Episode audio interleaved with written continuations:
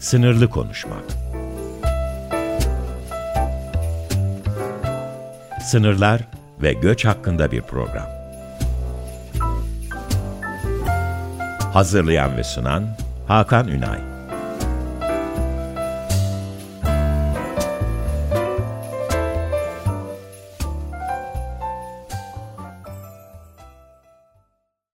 Herkese merhabalar. Yine bir perşembe günü saatler 10.30'u geçerken sınırlı konuşmak üzere e, ben Deniz Hakan Ünay mikrofonun başındayım. E, sınırın daha fazla konuşulması gerektiğinden hareketle bu program ortaya çıkmıştı ve geçtiğimiz 6 hafta boyunca açıkçası sınırın e, birçok alana dair konuşma fırsatı bulduk. Çok değerli konuklarımla beraber. Ancak fark ettim ki sınır üzerine nerede ne zaman olursa konuşmaktan büyük keyif alan ben programın yürütücüsü olarak bu konuda kendime çok kayırmamışım. Dolayısıyla bu hafta mikrofon başına tek başıma geçmek istedim ve kendi saha deneyimlerimden sizlere bazı kesitler sunmak istiyorum. Özellikle kendi yaşadığım deneyimleri sizlerin de akıllarında canlandırması için bu konuda çok istekliyim. Her şeyden önce belirtmem lazım. Belki bilenler biliyordur ama ben göç alanında çalışan bir STK'da göç araştırmaları vakfında araştırmacıyım ve e, gerek sahada gerek işte masa başında e, birçok araştırma yürütüyoruz. E, ve bugün bahsedeceğim iki e, araştırmada orada bir çalışma raporu olarak yayınlandı. Dolayısıyla e, Göç Araştırmaları Vakfı'nın web sitesinden e, o raporlara yazılı olarak da erişebilirsiniz. E, bugün e, sizleri önce bir Edirne'ye götürmek istiyorum. Daha sonrasında e, Türkiye'nin doğu sınırına Van'a e, geçeceğiz hep beraber. Dolayısıyla bugün batıdan doğuya bir e, seyahatimiz olacak program boyunca. E, öncelikle Edirne, e, niye Edirne olduğunu söylemem lazım. Belki sürecin başlangıcını aktarabilmek adına, hatırlayabilmek adına. E, 27 Şubat 2020'de e, o gece e, ajanslara bir haber düştü. Maalesef 33 askerimizin Suriye'de şehit olduğuna dair. E, nitekim o dönem hatırlarsınız e, sınır, sınır ötesi operasyonların çok fazla olduğu ve e, dönemlerinde şehit haberlerinin geldiğini biliyoruz. Ancak bu kadar yüksek bir sayıda e, maalesef e, haber hani daha önce gelmemişti. Bu, bu da çok büyük bir etki yarattı kamuoyunda. E, nitekim o haber gelir gelmez e, hızlıca yani özellikle Reuters haber ajansından başlamak üzere daha sonra ulusal kanallarda da kendine yer buldu. Bir e, ajanslara bir haber düştü. Yani Türkiye'nin artık Avrupa'ya geçmek isteyen göçmenleri e, sınırda engellemeyeceğine dair bir haber düştü. Bu haber yavaş yavaş bütün kanallarda yer alırken elbette göçmenler arasında yayılmaması imkansızdı. E, nitekim göçmenlerin çok büyük bir network ağının olduğu, kendi aralarında çok hızlı iletişim kurduğunu biliyoruz daha önceki çalışmalardan. E, dolayısıyla e, bu haberi duyar duymaz e, artık e, Türkiye Yunanistan sınırına çok büyük bir akım başladı. Gece ve sonraki gün 28 Şubat e, sabahına itibaren de. Hatta hatırlarsınız belki İstanbul'dan, Ankara'dan hatta e, işte otogarlardan Edirne'ye otobüsler kaldırıldı. Maalesef çok e, yani, trajikomik sahneler de gördük o süreçte. E, dolayısıyla çok büyük bir yığılma e, olduğunu söyleyebiliriz e, Edirne'ye, e, Türkiye Yunanistan sınırına ve çok kısa bir sürede oldu. E, ben bu sürecin dördüncü, beşinci gününde orada bulunma fırsatı buldum. O süreye kadar ama o yığılmanın en hat safhada devam ettiğini biliyoruz. E, nitekim o sürecin başına itibaren ilk 5 e, gün 6 gün boyunca da İçişleri Bakanlığı ve özellikle Süleyman Soylu tarafından karşıya yani batıya, Avrupa'ya, işte Yunanistan sınırına kaç kişinin geçtiğine dair sürekli e, bilgiler paylaşılıyordu, veriler paylaşılıyordu. E, işte ilk gün örneğin 50 bin civarı bir rakamdı. 6. gün en son yayınlanan veride de 140 bin, 150 bin civarı bir rakamdan bahsedildi. E, orada şunu şunu yavaş yavaş fark etmeye başladık ki bir kamuoyu oluşturma durumu da var. Yani evet orada bir e, olay var. E, en başta olayın başlama zamanı zaten bir siyasi bir e, refleksle yapıldığını biliyorduk. Ancak açıkçası hem orada sahada bulunurken hem de gitmeden önce de böyle bir bu kadar büyük bir kırılma noktası olabileceğini Edirne sürecinin ki bunun neden olduğunu birazdan açıklayacağım. E, tahmin etmiyordum. E, sadece bir işte göçmen yığılmasının özellikle de işte yani anlaşılan göçmenler tarafından anlaşılan şey şu Türkiye sınırlarını açacak e, ve karşıya geçiş çok serbest bir şekilde olacak. Ancak e, hem e, kamuoyunun hem de göçmenlerin de belki çok düşünme fırsatı bulamadığı çünkü dediğim gibi çok e, onlar için bir anlamda müjdeli bir haber bu. Yani karşıya geçme ihtimalleri var, sınırı geçme ihtimalleri var ki zaten göçmenlerin çoğunun da Avrupa'ya geçmek istediğini biliyoruz. Hmm, ve bu haberde Yunanistan tarafının çok düşünüldüğü, düşünülmediğini görüyoruz. Yani evet Türkiye sınırlarını açacak ama e, Yunanistan buna izin verecek mi? Bu soru çok sorgulanmadı ama e, bunu bir tabii göçmenleri sorgulamak için söylemiyorum. E, elbette ki orada refleks gereği ve zaten bunun için göç eden, Avrupa'ya geçmek için göç eden bir e, insanın orada bazı şeyleri düşünmesi çok e, olası değil. Nitekim biliyoruz işte evlerini, e, eşyalarını, işlerini bırakan bırakarak oraya giden göçmenlerle görüştük. E, bunu çok e, normal gelebilir. Ama bir göçmen için o eşyaları bulmak, evi bulmak, e, bir iş bulmak çok çok zor şeyler. Yani yerel bir insandan normal bir bizlerden 5 kat 6 kat daha fazla zorluk çekiyorlar bu konuda. Dolayısıyla neyi bıraktıklarını ve ne kadar kararlı olduklarını en başta buradan anlayabiliriz. Ee, önce belki ortamı biraz daha aktarmam gerekir gittiğimde. E, bir tampon bölge düşünün. Yani tam Türkiye-Suriye sınırının Türkiye tarafında e, yaklaşık olarak bir kilometrelik bir alanı e, kapsayan bir durumda. E, 5000-6000 civarında göçmenin orada e, konuşlandığını gördük. Dediğim gibi ben 4. 5. gün civarlarında gidebildim ve geçtiğimiz üç günde zaten birçok göçmen işte çevre, çevre köylerden bulduğu naylon parçalarıyla yine o tampon bölgenin yan tarafında bulunan ormanlık alanın içerisinden e, bulduğu işte çeşitli ağaçlarla e, bir derme çatma bir baraka kurmuş. Ve bu barakanın e, neyi sembol ettiğini herhalde anlayabiliriz. Yani orada kalıcı olduklarına dair ve sınırı geç, geçene kadar orada bekleyeceklerine dair bir işaret veriyor. Nitekim o üç gün, ilk üç gün boyunca da bir yağmur e, yağdığını ve hani havanın çok soğuk olduğunu, şartların çok zor olduğunu e, biliyoruz. E, dolayısıyla vardığımızda bir çok büyük bir alanda derme çatma barakaların olduğu, e, müthiş bir kaos ortamının olduğu, en başta bunu söylemek lazım belki. Yani bir adeta bir savaş ortamı gibi bir savaşı görmüş biri olarak e, söylemiyorum bunu ki görmedim. Ama bende andıran ilk şey bu. Niye diyeceksiniz? Çünkü bir orada müthiş bir kalabalık var. Bu ayrı bir konu. Ancak Yunanistan tarafından sürekli olarak atılan gaz bombaları var. Bu gaz bombaları e, sürekli diyorum yarım saat aralıklarla atıyor. Artık göçmenler ne zaman atılacağını dair bir kendileri fikir edinebiliyordu mesela. Öngörebiliyorlardı. E, bunun dışında e, bir e, tampon bölgede özellikle 200-250 kişilik bir göçmen grubunun sürekli karşı tarafta aktif olarak işte protesto ettiği diyeyim. E, işte taşlarla veya Yunanistan tarafından atılan o gaz kapsüllerini geri göndererek orada aktif olarak yer aldığını ama kalan göçmenlerin de konuşlandığını biliyoruz. Burada şunu söylemek lazım belki Kızılay'ın özellikle ve birçok STK'nın orada yardım faaliyetlerinde bulunduğunu söylemek lazım. Yani e, üç öğün yemek verildiğini biliyoruz. E, nitekim o tampon bölgenin olduğu ortadan geçen yolda bir taraf işte erkeklerin oluşturduğu bir sıra ki o sıra ben tahmin ediyorum herhalde 500 metrelik bir sıradır. E, yine diğer tarafta çocuklar ve kadınların olduğu bir sıra. Sürekli bir yemek e, ve işte e, temel ihtiyaçların giderildiği diye genelleyebiliriz sanırım. Bir ortam var. E, bu ortamın ne kadar zor olduğunu veya göçmenlerin bu zorluklara rağmen ne kadar kararlı olduklarına değinmem lazım ki benim e, çalışmamın da odağı o oldu daha sonrasında. Örneğin 8 aylık hamile bir kadın vardı e, oraya gidenler arasında. E, örneğin e, İranlardı bu arada bunlar. E, yine Somali'den gelen ve artık hani bir bebeği kucağında işte 4 yaşında oğlu yanında e, büyük bir aile oraya gelmişler sınırı geçmek için. E, çocuğu kucağında işte e, yani artık olabilecek en zor koşullarda orada bekleyen, ayağında bir ayakkabısı dahi olmayan e, göçmenler oradaydı. Çok acite etmek veya dramatize etmek istemiyorum olayı. Ama olan tespitlerimi veya gözlemlerimi aktarmak istiyorum.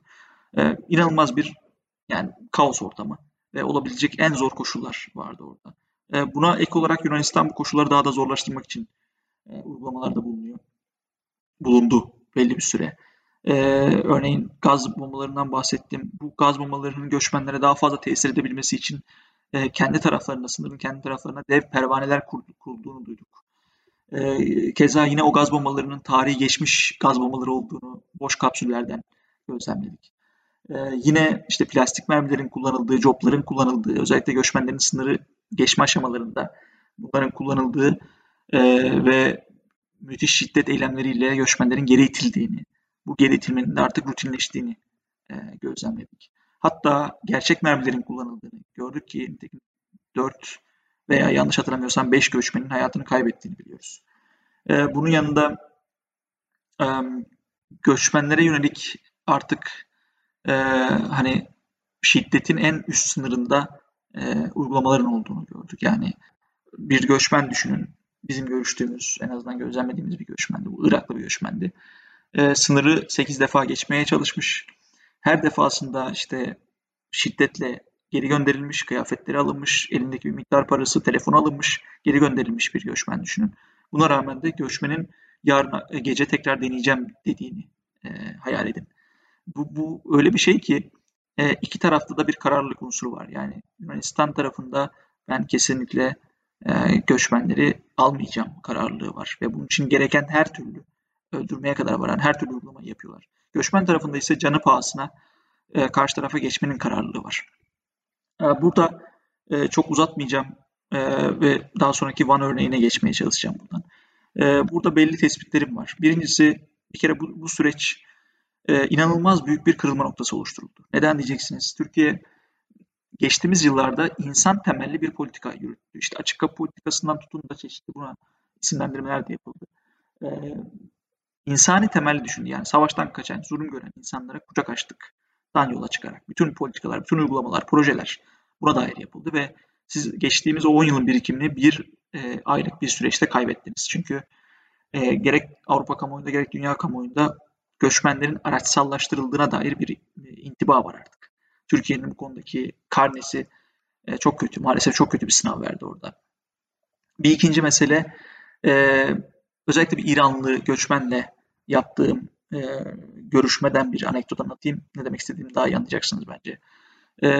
göçmen kadın bana dedi ki ya İran'dan telefondan bazı haberler okuyoruz. İşte Erdoğan Avrupa Birliği ile görüşüyormuş e, ve pazarlık halindeymiş. Bu pazarlığın sonucunda e, sınırları kapatabilirmiş.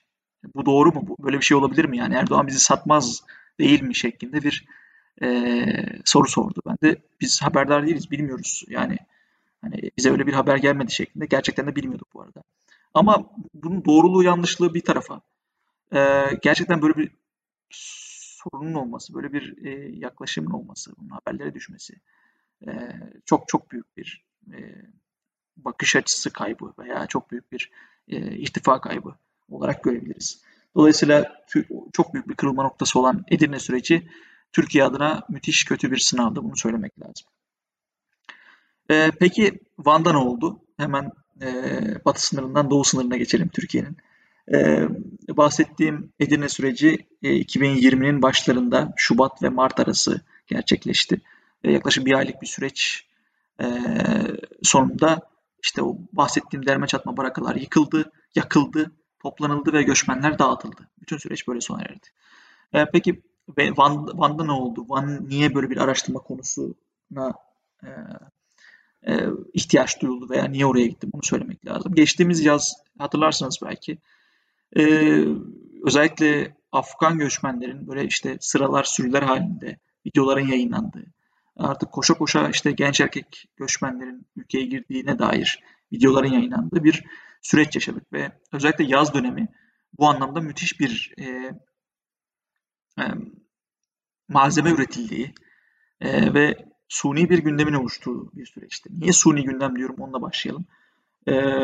Özellikle bahar ve yaz aylarında zaten bizim İran e, Türkiye sınırından yaklaşık olarak 30-40 yıldır ne kadar süreci büyük olduğunu Lütfen dikkat edin. 30-40 yıldır zaten bir şey olur. Göçmen akını olur. Ee, özellikle Afganistan ve Pakistan üzerinden gelen göçmenler İran sınırını geçerek Türkiye, Türkiye'den de Avrupa'ya geçmek isterler. Ee, orada zaten yıllardır oluşan, 10 yıllardır oluşan bir rota var. Dolayısıyla geçtiğimiz yılda bundan farklı değildi. Gerek sayı olarak farklı değildi. Gerek diğer bütün hadiseleriyle beraber farklı değildi. Ee, elbette Afganistan içerisinde yaşanan değişimler, çeşitli politik sebepler bir miktar artışın e, artışa sebep olmuş olabilir göçmen e, sayısı anlamında söylüyorum bunu. Ancak inanılmaz radikal bir artıştan bahsetmiyoruz. Ee, bunu hem sahadaki gözlemlerden hem de orada çalışan işte yerel gazetecilerden tutun da STK temsilcilerine kadar herkesle bu konuda hem fikir olduğunu söyleyebilirim. Ee, ancak buna rağmen e, gerek sosyal medyanın e, etkisi, gerek işte bunun kamuoyu, geleneksel medyada, haber kanallarında da yer alması üzerine Türkiye'de müthiş bir gündem oldu ve sanki e, işte kötü olarak bildiğimiz, öteki olarak bildiğimiz, bize zarar vereceğini düşündüğümüz işte genç erkekler meselesinin çok fazla gündemde olması ve oradaki bütün tehlikeli e, insanların Türkiye'ye geldiğine dair bir algı oluştu. Yapay ve suni bir algı oluştu. E, açıkçası ben bunun suni olduğunu zaten gitmeden bu konuda bir fikir sahibiydik dediğim gibi 30-40 yıllık bir geçmişten bahsediyoruz, göç geçmişinden. E, zaten bu sürekli olan bir şeydi. E, ama yerinde gözlemlemek istedim. Yani belki kaçırdığımız bir şey vardır, belki e, gerçekten de hani farklı durumlar vardır, radikal değişimler vardır. Bunları görebiliriz belki diye. Yerinde keşfetmek için e, üç kere Van'a gittim. E, o yıl boyunca yazdan itibaren. E, yazın, sonbaharda ve kış e, ayında, kışınki durumda görebilmek adına. E, genel olarak şunu en başta söylemek lazım. E, bir kere Afganistan kaynaklı göçmenler veya işte Pakistan'da bunu ekleyelim. O rotadan gelen göçmenler e, çok geçmiş yıllarda da çok fazlaydı. Şu anda da çok fazla. Belki de gelecek yıllarda çok daha fazla olacak. Ama sürekli. Hep oradan bir göç aldık biz. Yani bu düzensiz göç meselesinin en çok e, cereyan ettiği yer orası. Bu yeni yeni bir olgu değil. En başta bunu söylemek lazım. E, bu birinci mesele. İkinci mesele e, ben hani Van'da bizzat gittiğimde e, sadece işte gidip e, göçün belli kesimleriyle görüşmek yerine yerel e, yerelden bir bakışı da ortaya koymak istedim ve STK'lardan tutun da işte e, bu alanda çalışan herkesle hemen hemen görüşmeye çalıştım. Hatta bir işte göçmen kaçakçısıyla dahi görüşme fırsatı buldum bir sınır köyünde. Bütün bu sürecin sonundaki belki gözlemimi hızlıca aktarmak gerekir. Yani o geçmiş göç tecrübeleri Van'da zaten çok kabul edilen ve normalleşen bir durum haline gelmiş. Yani Van'da kimle konuşursanız konuşun. E zaten bu hep vardı yani. Yeni bir şey olmadı ki. Şeyle bu bakış açısıyla kar- karşılaşıyorsunuz ve e, dolayısıyla aslında o gündemin, suni gündemin sadece Van veya işte sınır şehirleri haricindeki kesim için böyle olduğunu görüyorsunuz. E, ama çok da şaşırmamak gerekir. İşte sosyal medyanın gücü, e, diğer maalesef e, bütün medyanın buna dahil olması e, böyle bir durumu ortaya koyuyor. E, ben tespitlerimden biraz bahsetmek isterim. Yani özellikle genç göçmenler meselesi. E, bir kere e, çoğunluğun genç göçmenler olduğunu söyleyebiliriz. Evet. Bu, bu zaten göçmenlerin de kendi e, yaklaşımında olan bir şeydir. Nasıl diyeceksiniz? Bir genç göçmen veya ailenin bir genç erkek bireyi. Bu bir baba olabilir, bir abi olabilir, işte erkek bir çocuk olabilir fark etmez. Hepsinin niyeti şudur. Türkiye'ye veya Avrupa'ya gideyim, bir iş bulayım e, ve para biriktirdikten sonra bunu ya memleketine gönderirler ya da kendi düzenini sağladıktan sonra kendi ailesini oraya götürmek isterler. Bütün yaklaşım budur zaten. Şimdi dolayısıyla burada göç, genç göçmenlerin fazla olmasını anlayışla karşılayabiliriz. Zaten bu rutin olan bir hadise. Ancak medyada yer aldığı gibi bu inanılmaz büyük rakamlar değil. Örneğin yani bütün göçmenler arasında yani Afganistan'dan gelen göçmenler arasında bir oran yapacaksak belki %60'ı genç erkek göçmenlerdir. Dolayısıyla o videolarda yer aldığı gibi e, koşarak Türkiye sınırına koşan genç göçmen erkeklerin e, yoğunlukta olduğunu, müthiş yoğunlukta olduğunu söylemek o konuda biraz yanlış. E, ki e, o videonun da nasıl ortaya çıktığını biraz bahsetmek gerekir belki. E, göçmen kaçakçılarının bir stratejisidir bu. Yani genç göçmenler çok daha hızlı hareket ederler. Tahmin edeceğiniz üzere kadınlar ve çocuklar daha yavaş hareket eden e, kesimlerdir. Ve dolayısıyla iki tane bir rota gibi düşünün bunu. İki farklı göç rotasından, e, göç yolundan belki diyebiliriz. Getirmek isterler göçmen kaçakçıları. Hem bu güvenlik önlemleri sebebiyle hem de yakalanmamak için.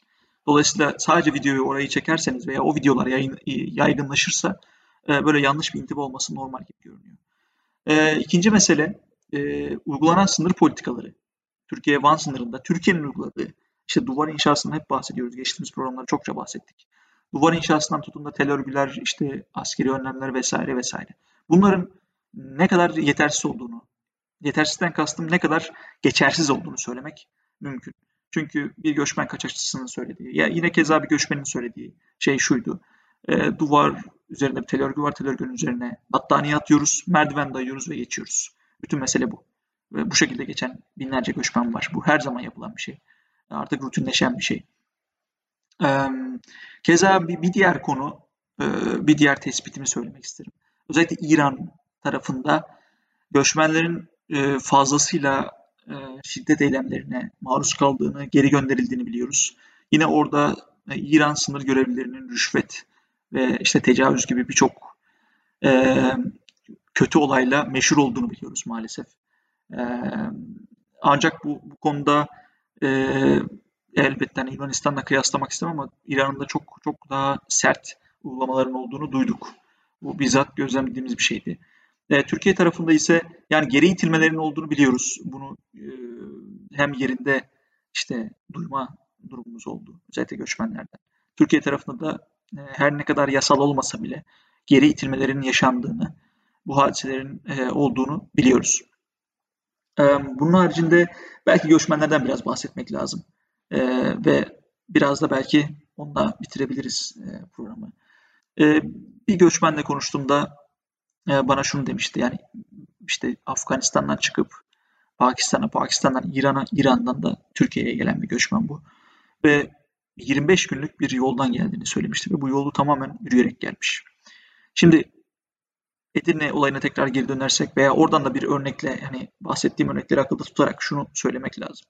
Bu göçmenler bir, bir insan 25 gün yürümek mecburiyetinde olarak e, yola çıkıyorsa, 25 gün yürümeyi göze alıyorsa, hatta Yunanistan sınırında olduğu gibi ölmeyi göze alıyorsa, siz bunun bir sınır önlemiyle e, engelleyemezsiniz. Bunu bütün devletlerin bildiğini zaten varsayıyoruz. Bunu bilmemek çünkü mümkün değil. E, bunu engelleyemezsiniz. Yani 8 kere sınırı geçmeyi denemiş, 9. kere tekrar deneyeceğini söyleyen bir göçmene karşı e, isterseniz 20 metrelik bir duvar örün. Bu işe yaramayacaktır. E, dolayısıyla sınır güvenliğini sağlamak değil veya sınırı güvenlikleştirmek değil buradaki mesele. Eğer bir kamu politikası uygulayacaksanız, eğer ki bir e, gerçekten kalıcı, uygulanabilir, sürdürülebilir bir politika uygulayacaksanız sınırı yönetmek üzerine yapılan bir şey, yapılması gereken bir şey. E, yani gerekli tespitlerden tutun da e, gerekli kurumların oluşturulması, e, buradaki insani merkezli e, meseleyi kaybetmemek, bakış açısını kaybetmemek. E, yani e, bunların önemli olduğunu düşünüyorum. E, umarım sizi çok fazla sıkmamışımdır. E, dediğim gibi bölümde biraz böyle önce Edirne'ye sonra Van'a sizi götürmek istedim. E, her iki e, yerde de e, sınır politikalarının ne kadar önemli olduğunu ancak ne kadar vahim sonuçlarla da sonuçlandığını gördüm. E, dediğim gibi çok böyle detaya girerek sizi sıkmak istemiyorum. E, Göç Araştırmaları Vakfı'nın web sitesinden raporların e, uzun hallerini okuyabilirsiniz. Lütfen eleştirileriniz olursa da bana bildirmekten çekinmeyiniz. E, çok memnun olurum e, bu eleştirileri duymaktan. E, özellikle seçim süreci de yaklaşırken göçmenler konusunda daha vahim e, meselelerin, göçmenlerin çok daha araçsallaştırıldığını, siyasallaştırıldığını göreceğiz. Görmeye de başladık fazlasıyla. E, umuyorum e, insani duyguları, insani merkezli bakış açısını hem birey olarak hem toplum olarak hem de e, devlet olarak kaybetmeden bütün süreci yürütürüz. Ben sahadan iki e, şehirden gözlemlerimle e, buna en azından bir ışık tutmak istedim. Belki dinleyicilerimiz sizler olarak da hani bu bakış açısına, bu ışığa e, dikkat etmek istersiniz. E, birazcık empati kurmak istersiniz. E, eğer bir kişiye bile bu konuda e, bir ışık tutabilirsem ne mutlu bana. E, dinlediğiniz için çok teşekkür ediyorum. E, gelecek hafta yine aynı saatte e, umuyorum bir, bir konuğumla beraber sınırın başka bir e, çerçevesini konuşmaya çalışacağız. E, Hoşçakalın, görüşmek üzere.